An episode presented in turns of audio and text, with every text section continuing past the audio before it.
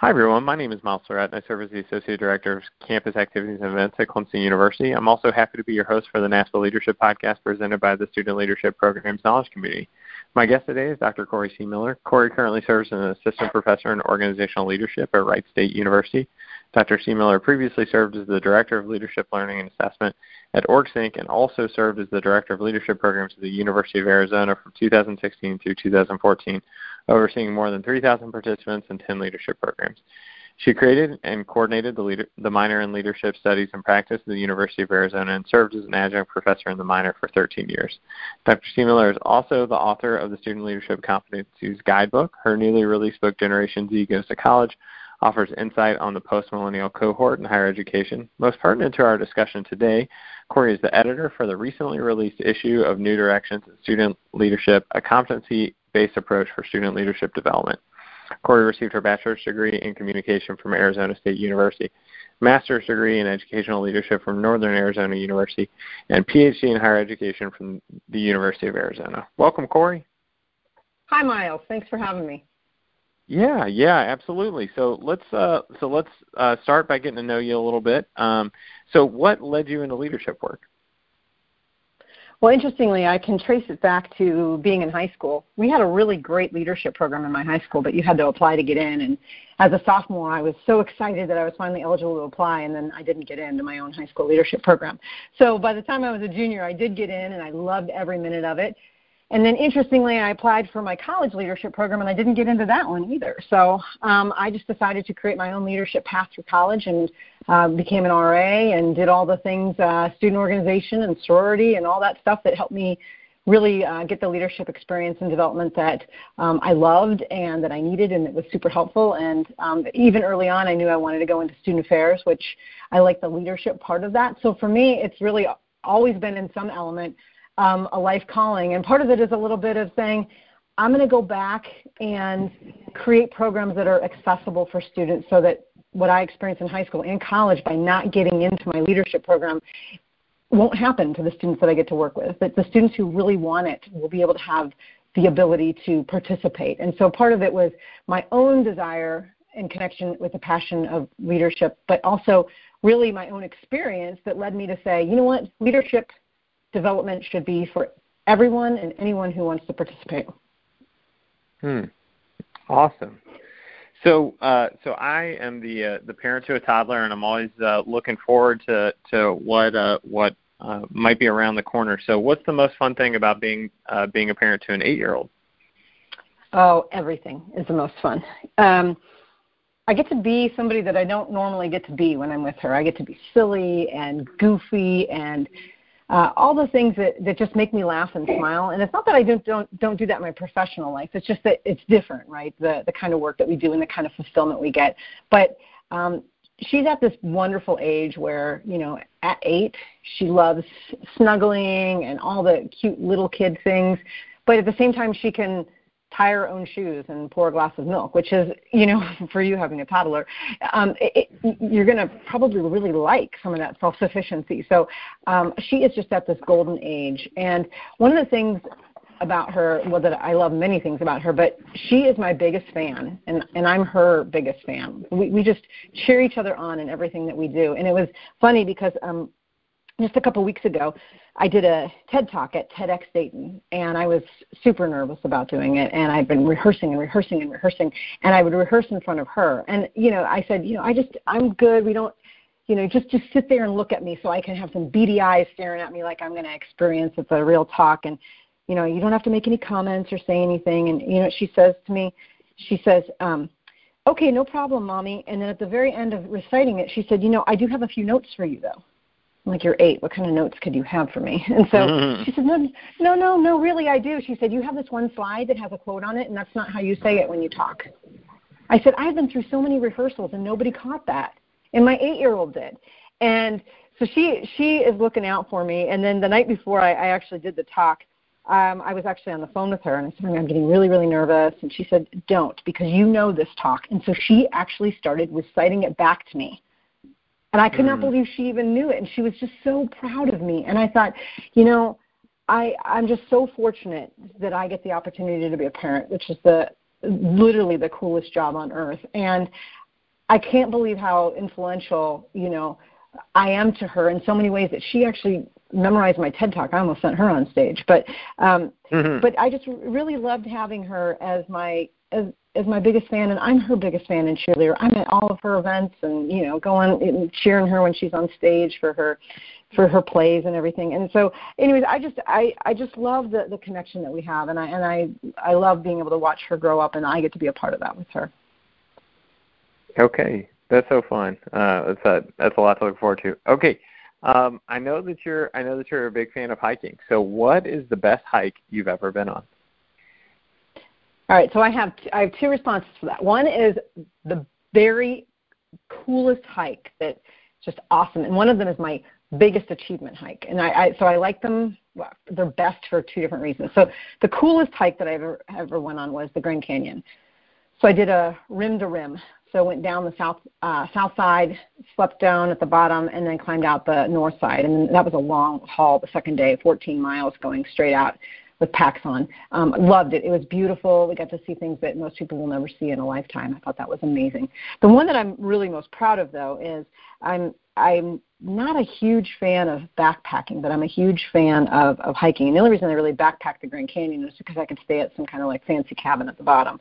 But I don't like bringing all the stuff with me. It slows me down. And so if I can get in uh, as long of a hike as I can without having to carry overnight stuff, I appreciate that. So I had a, a friend of mine. She and I did a 26.2 mile hike in one day.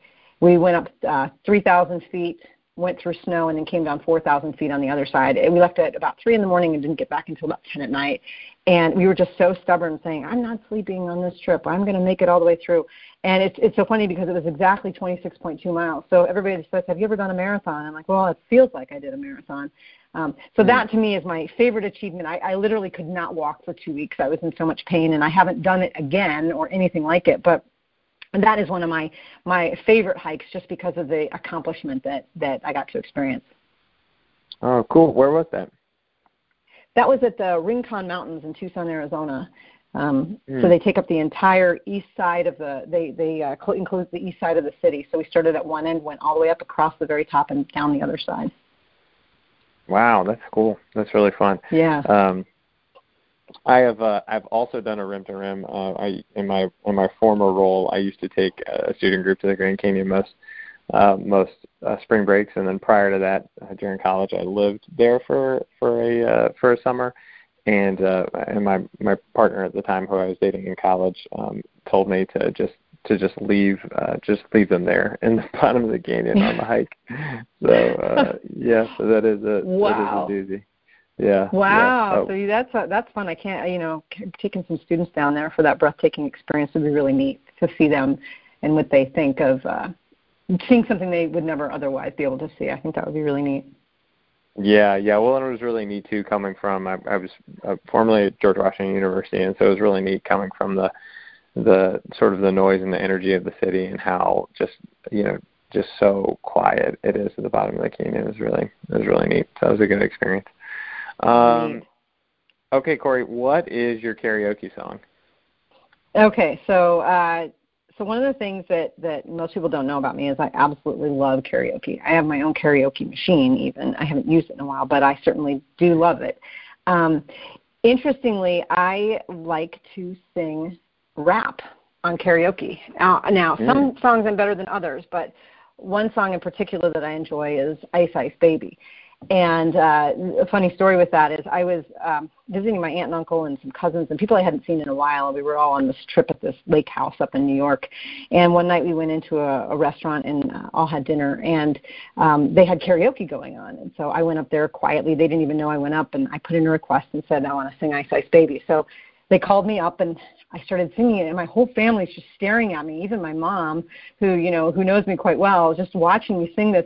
So there's an adjacent room to this restaurant, and these people, the patrons and the servers, started coming in from the other room saying, "Who in the world is singing Ice Ice Baby?" So I had this whole standing room of people uh, watching me sing Ice Ice Baby. So um, any chance I can get to sing um, to sing rap on karaoke, I absolutely love it. It's just a lot, a lot of fun. Okay, awesome, awesome. I have a I have a friend who uh, his go-to uh, karaoke song is "Slow Jamz" by Kanye, and he's the kind of person who either doesn't do something or he does it a thousand percent, and that's like I don't know. I can't imagine a harder uh, a harder karaoke song because there's just like a huge like super fast rap segment, but he uh only only does things a 100%. So he learned that. I don't know if he can still do it, but he was very proud of himself once he learned it. So. Oh, that is really cool. I'm envious of that. Yeah. um, okay, so I know you're pretty handy. What is the most impressive thing you fixed around your house? So I'm not sure if this comes from a place of perfectionism or just sheer control, but I've decided to learn as much as I can about fixing my own stuff. Um, so you know, a couple Home Depot classes, and I've practically you know built half my house. So um, kind of kind of cool. But my most I, I'd probably say my most proud thing was actually just this summer.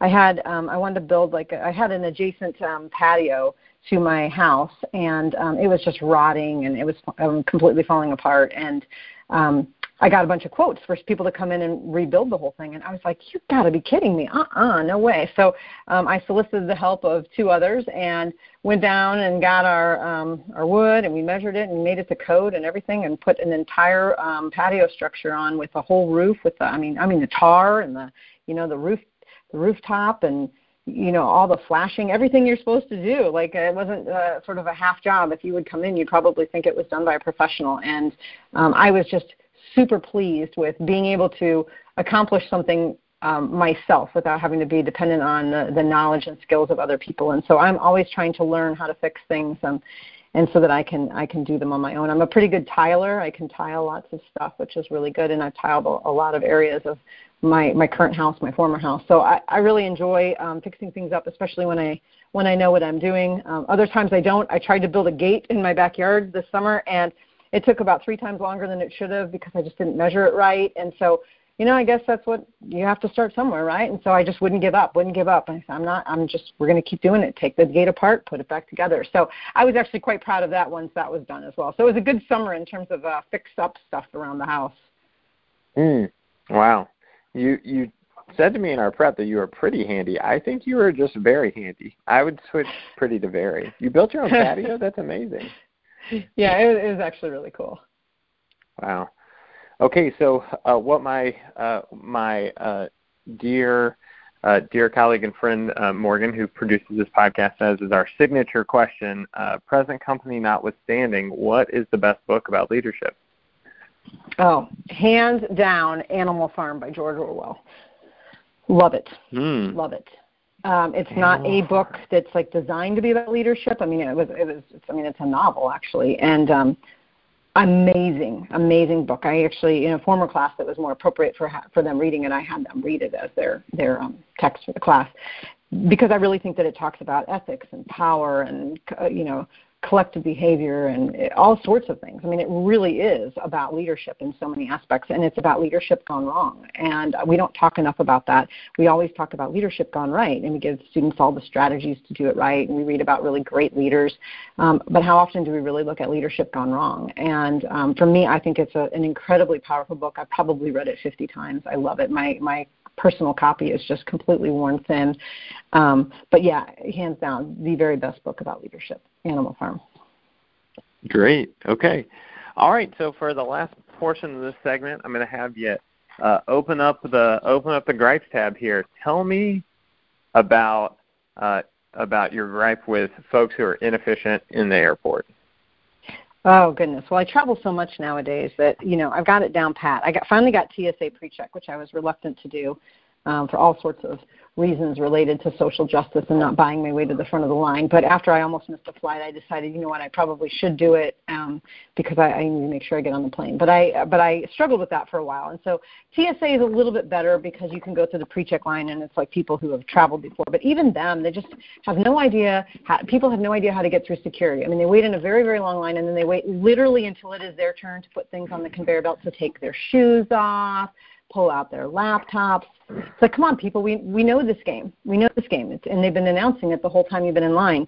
Uh, when I was in in Europe a few weeks ago, they have these security lines where the the bins pop up and they're on a conveyor belt and they're constantly moving. You don't have a chance to grab one and sit with it and kind of put your stuff in it. You have to move and they usher you through these lines. And I've never seen people so efficient. It was awesome. And then I, you know, I come back to the US and it's like, oh, you know, I got to take my watch off and take my belt off. Like like get prepared before you go through security. And then of course, you know, by the time you go to get on the airplane, it's these same people that are standing in the aisleway of the airplane, you know, organizing their jacket that won't fit in the overhead compartment, which it shouldn't be in the overhead compartment anyways.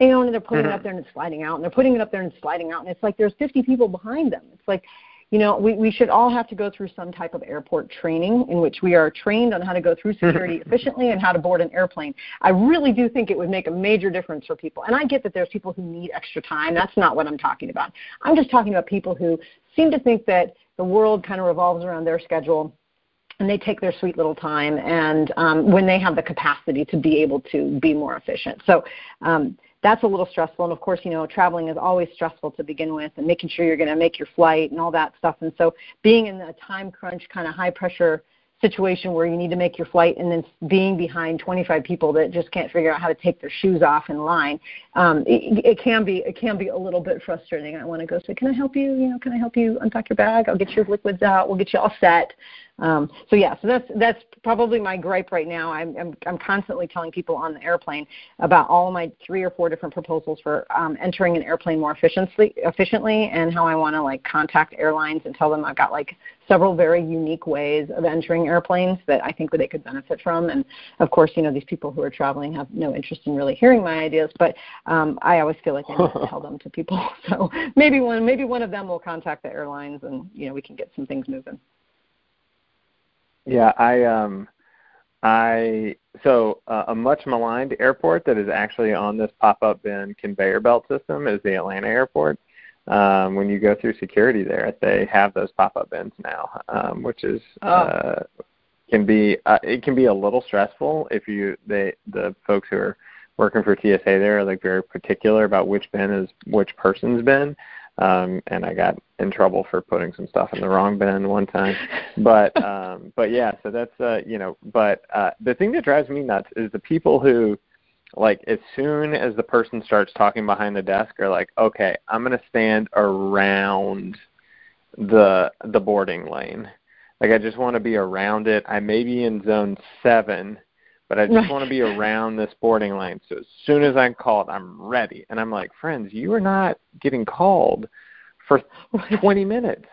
And I don't right. know if like, are you in line? Are you not in line? I don't, I don't understand where I'm supposed to be because you are hovering around this like this is going to make some sort of big difference in your life whether you know the sequence in which you get on this plane so oh, right right that, it's not going to leave without are, you i mean you know, you have to hand it to someone to like airlines like Southwest. You know, you literally get numbers. And you have to stand in line by your number. Um, there's something to be said for that. And granted, you can pick your own seats on Southwest, but you know, here you are getting into my all my ideas about how I think you should board a plane, all my proposals. But I, you know, I I agree. It's just a cluster, and then the people who are in group two are always behind the people in group seven. They're like, excuse me, excuse me, excuse me, and you know, so. But also, the other thing that's really interesting to me is when you board a plane. I like when they have the priority lane and the other lane and they never have both groups going up at the same time. So why do you really need two lanes? I mean, it, it oh, doesn't yeah. make any sense to me. You got the one that's got the like the carpet out, you know, for priority people, like they get the blue carpet, and then the other people on the other side. But it, you never have two lanes up at the same time. I don't know. There's just so many efficiencies I think could be had by people, the airports, the airlines that could just make traveling a lot better. Yeah, no, I agree. There's some stuff that's very complicated, and some stuff that I don't actually think is that complicated at all, uh, right. related to related to airport travel. Okay, all right. Well, let's switch uh, to our to our next topic. So let's get sort of into the meat of our discussion here. Not that uh, not that opening up the gripes tab and talking about airports was not uh, not why everybody tuned in, but um, so I, I wonder. I'm uh, so we've got so you've got this this issue of New Directions in Student Leadership, uh, New Directions for Student Leadership that just came out, um, a competency-based approach for student leadership development, and uh, you've obviously devoted, devoted a lot of your research and professional life to the notion of competency. So I was wondering if uh, in your chapter in this issue, you provide a, a really uh, a really interesting background of that of that notion, competency, and uh, related to learning. So I was wondering if you can provide a background on the development of that concept. Sure, sure. Yeah, I was excited to be able to work with uh, Lucy Croft, who we co-wrote the first chapter. This really is just um, both a historical look at leadership competencies and then how they are and can be used in um, college student leadership development. And so, really, the the this idea of competencies isn't really that old. It probably in practice is a lot older than in naming of it. Um, it dates back. I mean, it dates. There's several different scholars who have dabbled with it, but a lot of people uh, go back to David McClelland in the late 60s and early 70s, who basically said, "I think that there's a better way than IQ testing to find out if employers should hire you. Um, really, are we looking at intellect, or should we be looking at capacity, aptitude, things? Uh, are do you have the ability to be able to perform in a certain way, rather than do you have this, uh, you know, numerical quotient of a of intellect.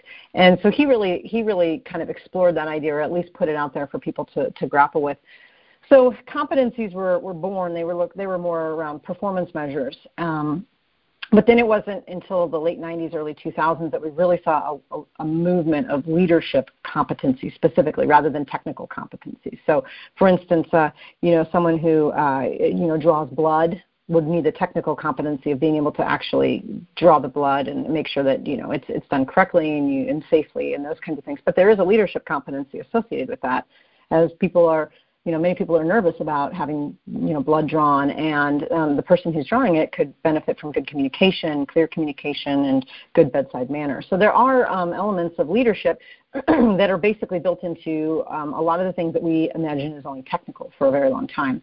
And so with that, um, you know, leadership competencies are now in a lot of businesses, especially corporate models. Like Disney has a, a really neat, um, neat leadership competency model. But you'll see them in big businesses where you know the competencies are used to uh, to train people. So you know these are competencies you need to be successful, and then you know measure and evaluate their their development and performance with them. Um, it, it's also very common to find them in professional associations. So if you you know you're going to be a part of a particular association like the Society for Human Resource Management has a really great competency model that they basically say here are the competencies of professionals in this field. It doesn't matter where you work, but you're going to need to be able to develop and and you know be proficient in these areas. And so it's it's fairly common um, nowadays to see them in um, kind of outside of, of higher education, specifically looking at leadership competencies. But uh, in our chapter, we talk a lot about how do we use those as developmental um, milestones or benchmarks for students when they're developing the competencies they might need for a, future career or even for their own academic success and retention at the institution. Okay, great. And uh, are competencies something that one achieves? So it's you know a moment where you are confident in you know X X thing, or are they a dynamic measure of progress? Um, it probably depends on who you ask. I would say, in some senses, competency models in much of the business world, many of them are a little bit of both. Um, this idea that you want you want your employees to develop and grow, but you also want them to have some sort of performance based uh, as much as I don't like the word, but this idea of mastery, right? You, you want to see them perform at a high level in the competencies required for their jobs. If not, you have basically an employee who's not doing what needs to be done in order to effectively perform that job. In in a in a higher education setting where we're, we're looking at working with students, I always always always veer away from any kind of allusion to mastery. I don't. I'm not sure that mastery is even attainable after college, but um, certainly while they're in college, I, I would I would hope that our experiences basically help students develop and enhance competencies that maybe just help them be just a little bit more proficient than they were before participating in whatever we're offering. So you know, a student who can, you know, has a really difficult time facilitating a meeting might get some training and some development on that and then some practice. And then perhaps, uh, you know, after a year of doing that with their organization, they might be better at facilitating meetings than they were before. They might not be a master facilitator, whatever that would look like, but they're better than they were before. And I think that's what our job is as college student leadership educators is to help students develop and enhance from where they started you know, so that by the time that we're, we're, we're leaving them at graduation, they're just a little bit more proficient than they were before they met us. Okay, awesome. And what led you? So obviously that's that's some background there, um, and you know we just mentioned that you're you're really well known for for uh, a guidebook related to student leadership competencies, and now there's this new directions for student leadership issue, which is uh, which is really exciting and has great information. What led you to competencies you personally as a measure for student leadership development? Yeah, actually, it was sort of a, a roundabout uh, path to get there. Um, it was in 2008. I had just hired a, an entirely new staff in my leadership office, and we had just um, been able to uh, contract with a company called OrgSync, and they were going to. It was with OrgSync we were going to be able to move all of our student evaluations online for the first time. We had been doing paper and pencil, and so my new staff, I looked around and said, "Hey, we got this big thing we need to do. We only have a couple weeks before school starts. Let's move all of our evaluations online. Does anybody, you know, want to help me? I mean, this is a great time for us not to just move them online, but to really kind of think about what we want to ask students." So I had one of my um, one of my colleagues. He said, "Sure, I'll help out," and um, and after we had connected about it, we both kind of looked at each other and said, I'm not sure we can move these paper evaluations right on to this, this online platform. This is an opportunity for us to really measure learning and development, and we don't even know what we're measuring. Like, what are these programs supposed to be achieving?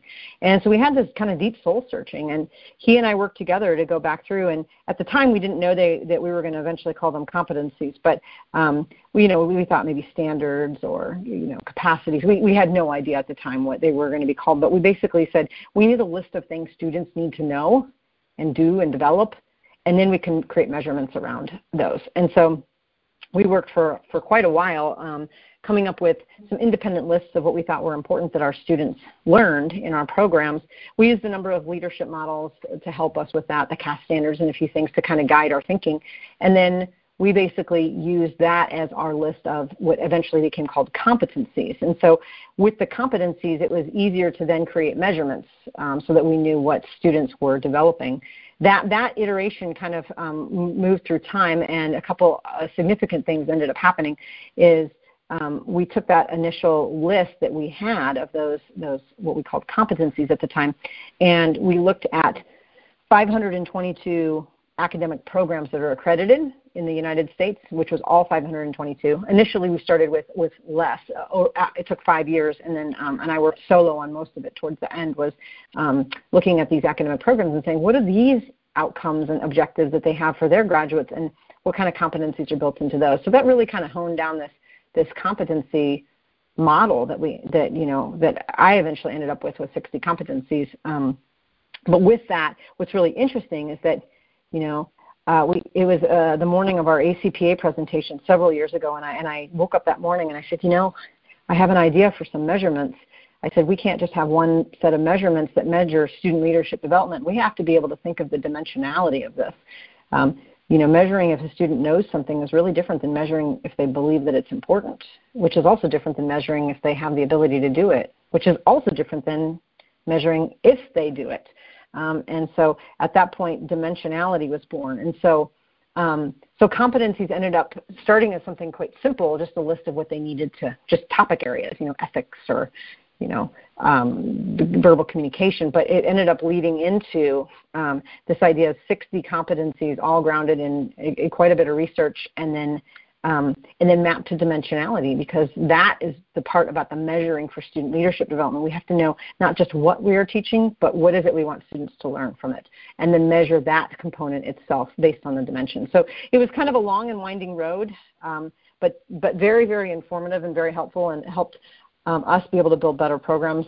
And that was really why we did it um, was to build better programs, and then eventually led into a book, and now this you know journal issue and all sorts of things from there. But um, but that was really it. It was a very simple question: is what are we trying to measure? Was really the question we kept asking ourselves.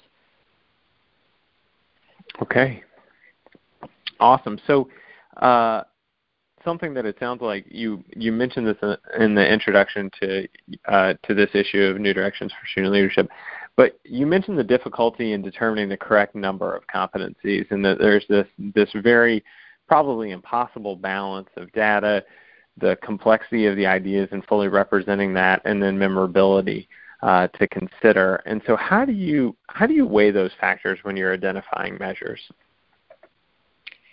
Well, you know, there's there's two elements to this. One is how many competencies should be in a competency model, and then how many competencies should be associated with a learning intervention. So, so from, a, from the competency model standpoint, I've seen competency models that have basically a list of five competencies that you need in order to be successful in this profession, for instance. Um, some might argue that that's pretty limited. Um, and that that there's you know with something as robust as an entire profession, maybe five isn't enough. Um, and other scholars might argue that you know five is right on. Um, there are some competency models where there are 150, um, and then other people would say that's just too many. there really is no right answer. Um, I, it really depends on what you're using the competency model for. Uh, in, in my case, with the student leadership competencies, there are 60 of them, and I was very um, uh, up upfront about this notion that it, the whole point isn't to develop all 60 in every student that you meet. First, not only is that impossible, but it's it's really not responsible in the fact that how good are we going to be at developing 60 competencies with one student mm-hmm. through one program. The idea is it's supposed to be a tool a toolbox, right? And if you have 60 competencies to choose from, when you look at your programs or your, your roles, your experiences, or your courses, or whatever you're trying to embed competencies into, being able to identify a handful of the competencies from that list of 60 and then associating them with the, the experience, that's the critical key. So, really, how many um, in the competency model, it, I'm not sure that it fully matters as long as you're using the competency model in a responsible way where you're not saying every single thing we do hits every single competency in this model. Um, I would say, you know, if you're doing a workshop, you'll be lucky if you hit really well one, maybe two competencies. Um, mm-hmm because you know you have like an hour with a group of students. I mean and, and you're not going to have such a great um, amazing transformational development. You're just literally just chipping away and, and helping move the student just a little tiny bit further on that. If you have a four year leadership program yeah you may hit 12 or 15 competencies over that time period. But you know, being really mindful that it's less about quantity and it's more about quality. And having a, whatever kind of competency model you use is being able to, again, see that as a toolbox and not as a holistic map for development. I've had people say, we're going to use all 60 and we've mapped them out over the four years. So they're going to do like 15 a year. I was like, that's not a good idea at all. Um, it, they're not, it's not like a linear thing either um, in terms of, you know, we're going to do these 15, then we're going to do these 15. Uh, you know, you may have the first year of the program where you do 20 because it's super intense. But then the sophomore year of the program, there's not as much, and it's seven or eight. Um, it just depends on the experience. So I think that it's um, that the, the model, being able to select a model is that's uh, that's fairly comprehensive is a good idea. But being able to parse that model out based on per- particular experiences is really the key to success in using competency models.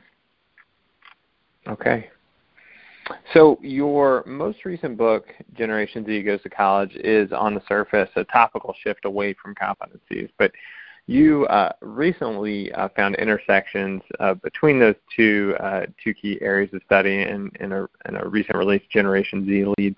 So, what are some key findings from that study? Uh, well, you know, the Generation Z Goes to College was a book that was um, that's all that has chapters that are about various elements of the higher education landscape and how the, the post millennial generation, Generation Z, fits into those. So there's a chapter on learning, there's a chapter on um, civic engagement and, and, communication and so forth. So it provides a lot of data, um, it, not just our original studies, but a, a, number of sources of data that really talk about kind of a, a broad scope of, you know, what, what are some things we need to expect of this generation. Um, when uh, when we wrote Generation Z Leads, we wanted it to be a lot more practical and hands-on. Although we give suggestions in Generation Z Goes to College in certain areas, actually particularly the last chapter, it's much more about understanding Generation Z and less about saying here are some of the things you might want to try. So Generation Z Leads is, is really a practical hands-on piece that says, all right, so because Generation Z, you know, really enjoys, for instance, um, uh, peer-to-peer communication. Actually, they they um, get a lot of their advice and their recommendations from their peers, as opposed to maybe going online and reading reviews. So, knowing that, what does that mean for our leadership programs? And so, um, we were able to kind of look at the more practical end of it. But there are some competency pieces that that lent themselves very nicely to looking at this generation in terms of leadership. And one of them was um, when we look at the value propositions about why students uh, Generation Z in particular might want to join a leadership program. And um, one of one of the main ones for them is that they they want to know what they're going to be learning and developing as it relates to positioning them for future for their future careers. Um, it's it's more than just saying it's going to be you know a lot of fun. You're gonna you know we're going to get you on a retreat and you're going to meet great people.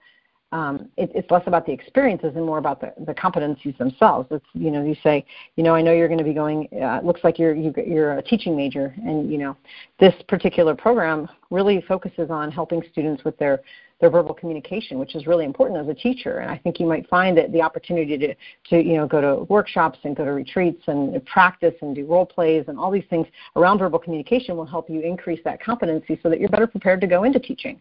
Uh, these are the kinds of things that they that they want to hear because you know for them getting a job is well it's just not a guarantee uh, as we know. And um, and some of them even want to go work for themselves and that's even more so. They're le- they're less about um, trying to get the competencies a particular employer wants but now need a, a well-rounded toolbox of their own competencies to be able to maybe run their own small businesses. So they want to know what it is they're going to learn not necessarily what it is they're going to do. So that was a really big kind of crossover piece for us. Um, the second one that I think is interesting too is we found in our data, and um, others have found in their studies, that many many Generation Z students are motivated by milestones. They want to be able to see that they've achieved some type of target, and then they can move to the next level. And they like those in bite-sized pieces, as you can imagine. And so, uh, one of the things that um, we've incorporated uh, into uh, the competencies is a digital badging and this idea of associating digital badges with um, competency development. And so I have 60 digital badges, one for each of the competencies that can be tied to various experiences on college campuses that, that basically anyone can offer. You know, any department can work with me. We can set up a digital badge for a particular competency.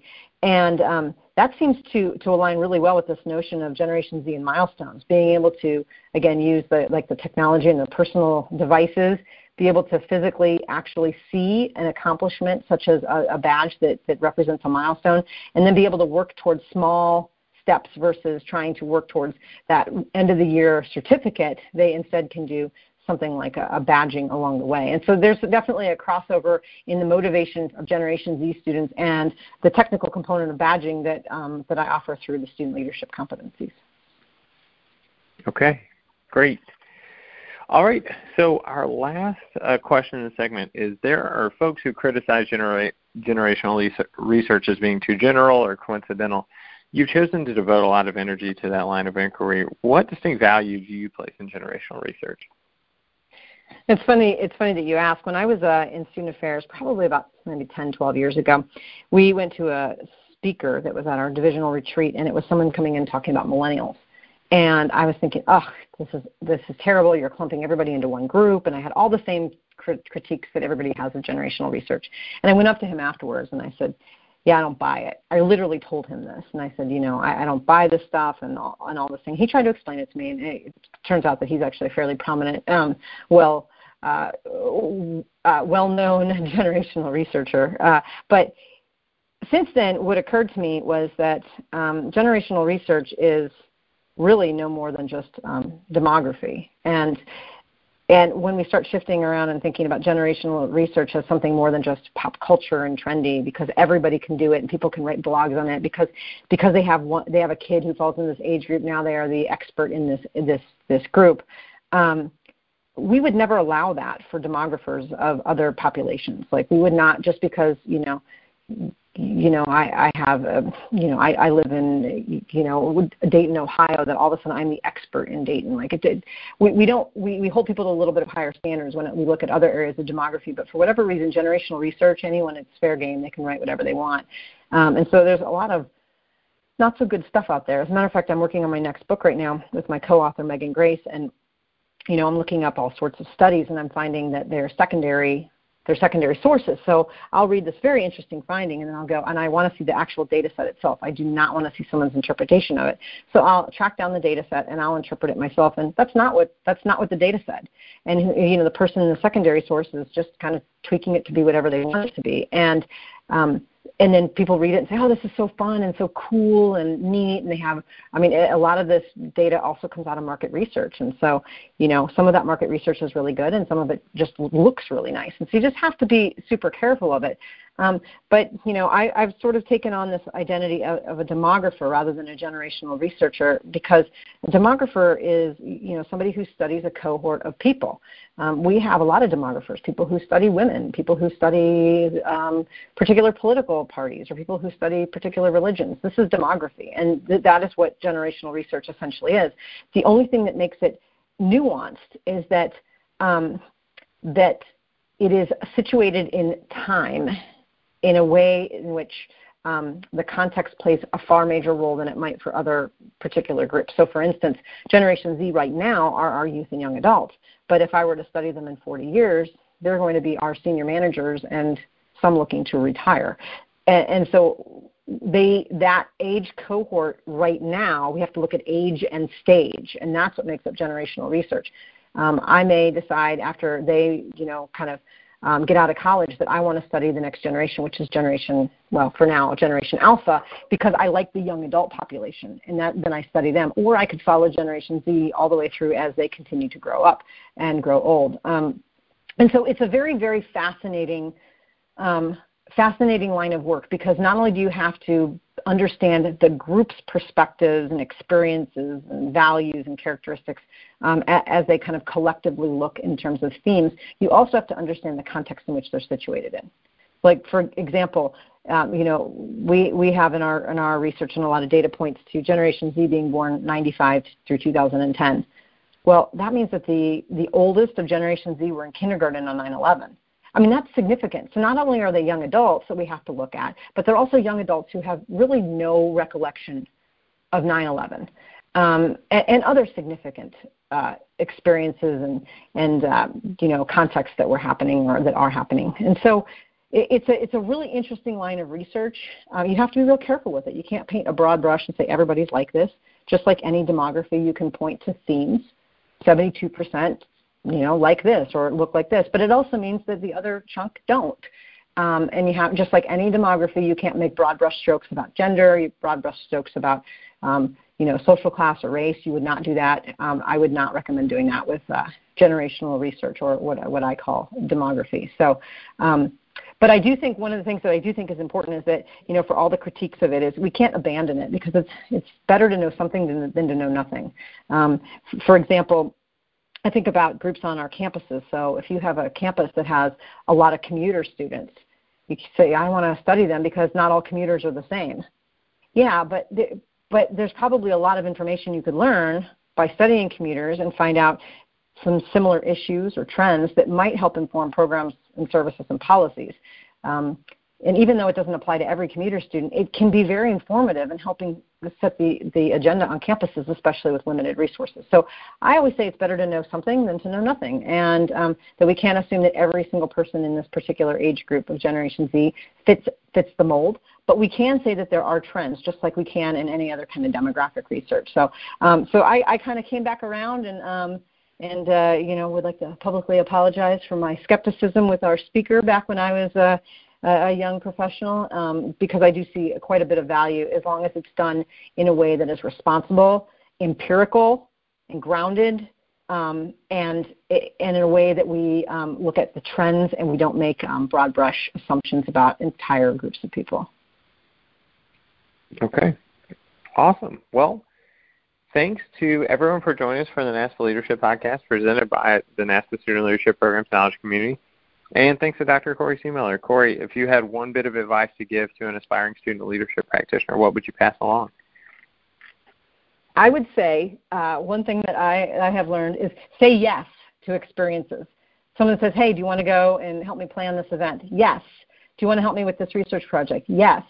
Um, you, you, don't. You, I mean, you certainly want to have work-life balance, but at the same time, take a chance. Um, I, the co-author of um, of my book Generation Z Goes to College and Generation Z Leads and our upcoming book was my graduate student, and she said yes, and her life has fundamentally changed, and we were able to do some really neat stuff together. And so, you know, as you're kind of figuring out your place in the field, is say yes, try it out, see how it goes. You never know what kind of doors are going to open. Okay, awesome. So you can connect with Corey at our website, which is www.coreyseemiller.com, and Corey is also on uh, Twitter, Instagram, and LinkedIn, and you can uh, and you can catch her at uh, Corey Seemiller on uh, on all of those platforms. And the re- recently released issue of New Directions for Student Leadership uh, competency-based approach for student leadership development is available uh, now, um, and that's via Jossey-Bass. The Student Leadership Competencies Handbook, Generation Z Goes to College, and Generation Leads are all uh, Generation Z leads are all available via Jossey-Bass as well at your preferred online book re- retailer. And you can get more information about the KC on our various social media outlets, including facebook.com backslash SALead, on Twitter at NASPA SLPKC, and at Instagram at NASPA underscore SLPKC. And you can also connect with me on Twitter at Myles, that's M-Y-L-E-S underscore Surrett, S-U-R-R-E-T-T. And finally, if you're interested in being a guest on the podcast, we'd love to hear about your program. So please shoot an email to naspaleaderpodcast at gmail.com. Thanks, Corey. Thanks, Myles.